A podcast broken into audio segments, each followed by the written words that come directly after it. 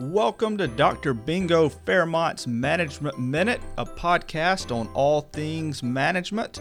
Dr. Fairmont is unfortunately out of the office today, uh, so instead it's going to be me, Russell Clayton, and my colleague, Dr. Adam Shoemaker, here to fill in for him today.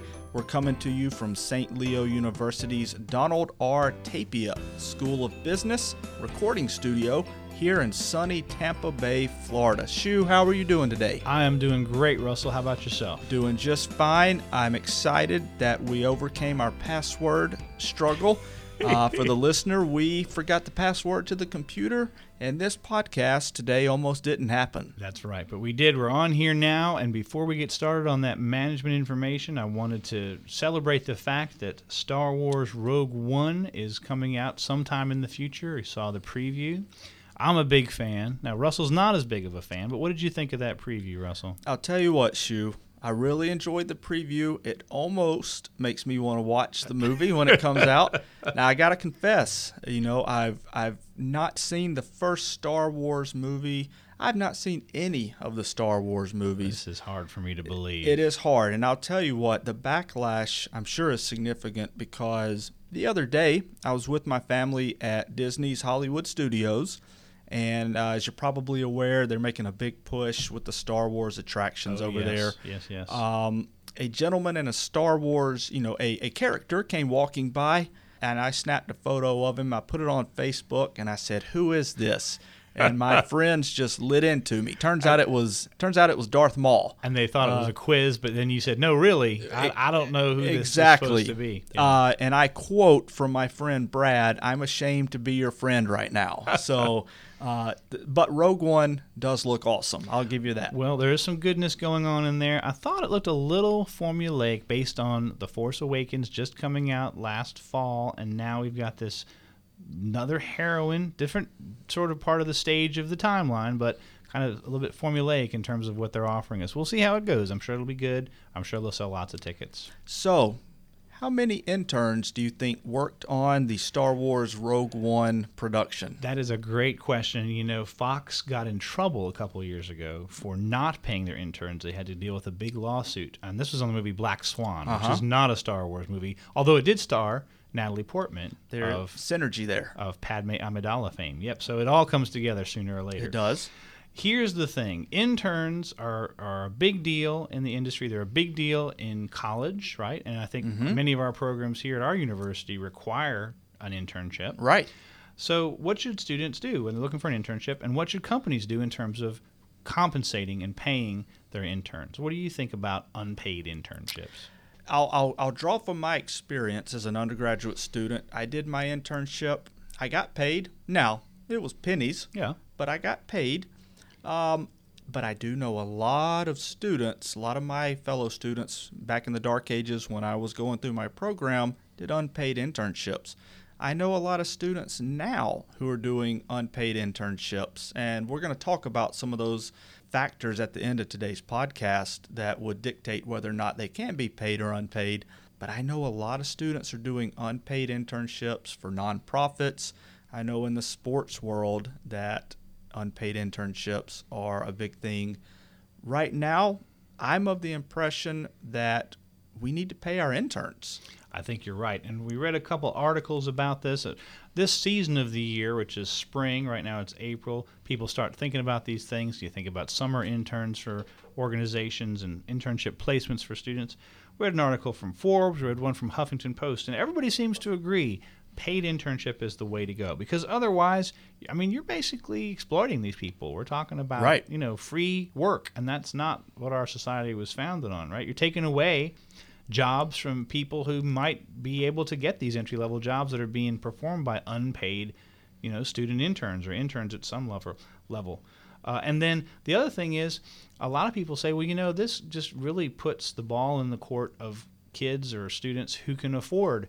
Hey, you know, I'm not going to make any money, but I'm going to get this great experience. Not everybody can live on no money, you know. Right. It is. If you're running an unpaid internship system, it's a bit biased. Uh, you are missing out on a segment of student who, as you mentioned, for monetary reasons, may not be able to participate in your internship. you're excluding a whole group of people that may have actually benefited your company. Absolutely. Not to mention the fact that they are responsible, at least here at our university, to pay tuition as Right. a class for Right. the internship experience. So they're kind of getting, you know, double jeopardy. They have Sure. to pay to do it, and they're not getting paid for the work. So that's not really fair. Now, uh, you know, I think one thing that we should think through and, and talk about here is, you know, our average listener is not the undergraduate student looking for the internship, but rather uh, those who are employed in large organizations, some small business owners. So, what are the benefits for those listeners? What are the benefits of them actually hosting an intern and paying them? Well, one thing to consider is it doesn't have to be a traditional nine to five kind of an internship where the Okay. intern's sitting at a desk waiting for someone to give him or her something to do, right? And what that means is if you have a special project, you have a one-off, you have Right. a you know a report or a series of reports or some research that needs to get done, maybe that's where you use them. And students, especially your top tier students, are great at doing research. Not only are they good at doing it, but they have lots of resources. They have their university library. They know how to get on the on the internet, look up stuff. So that might be a great resource and a great way to leverage that intern, even if you don't have a traditional sit at a desk and work 40 hours a week kind of a position open. So they're so you're saying their research skills may be a little more on the cutting edge because they are in school, whereas most of us are out of school and haven't Right. been in school for some time. And it's not even so much as the skills as it is the access to resources. Sure. Once you leave the university setting, right, you don't have maybe a library with all kinds of online journals that you can go to. Right. Where your university student maybe does, and they can use that and, and help you with some of the sources or the information that you need. Good point. The other thing to consider is uh, not everybody is eligible to have a paid internship, uh, particularly if you're looking at hiring maybe a foreign student or somebody who's here on, a, on an educational visa. Okay. They probably aren't going to be able to get paid. So that's if that's the case, then obviously you're not going to be able to pay them.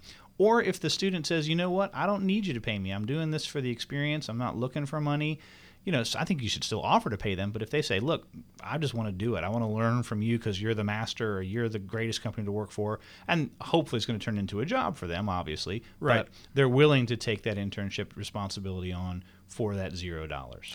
Looking at it from the opposite perspective, there are a lot of companies, a lot of industries where the unpaid internship has been in, in the past has been the norm. And for an unpaid internship, they're getting two, three, four hundred applications for an unpaid internship. You're right. So Does, guess does that system need to change? Uh, should it stay the same? I mean, it's highly competitive in a system like that. People want them, and, and I guess the question is, you know, in academia, are we going to rock that boat and say, no, no, you should be paying these interns, and have them say, well, let's just not do it anymore, and see what you think of that. Yeah, good point. Well, and, and I think uh, the thought here to wrap it up, you know, if, if Dr. Fairmont were here, uh, he would surely want the listener to be on the up and up according to federal guidelines. What do you think Dr. Fairmont would tell us in terms of, you know, whether or not, you know, if the listener's thinking, I want to hire an intern for the summer, should I pay that intern or not? What would Dr. Fairmont want us to know? Dr. Fairmont would tell us that internships are regulated by the Fair Labor Standards Act, and there are very specific criteria that have to apply, and all there's six of them, and all six of them have to be met in order for an internship to be unpaid or not considered, uh, you know, for minimum wage and, and overtime and et cetera under the FLSA. And the six criteria are very specific. I'll just give you some highlights here, but you can go to dol.gov and see those criteria if you just search for internships. Uh, and the internship number one rule is is what's happening in the internship similar to training that would be given in an educational environment? In other words, are you just there kind of taking a class or learning the ropes? And if Right. that's the case, you might have a case for an unturned, uh, excuse me, an unpaid internship. The second one is that the internship is for the benefit of the intern. It's not there because you're trying to squeeze free work out of them. You're Right. there to teach them and help them learn and get skills better and, and get more marketable. It truly is about the intern. Exactly. Uh, number three is one, uh, and three and four are ones that have really hit a lot of organizations hard in terms of legal cases. And the third one is the intern can't displace regular employees. So, in other words, it's not something where, hey, we can hire you for free. I'm going to either fire somebody that I have doing this or not hire somebody that I should hire to do this for money.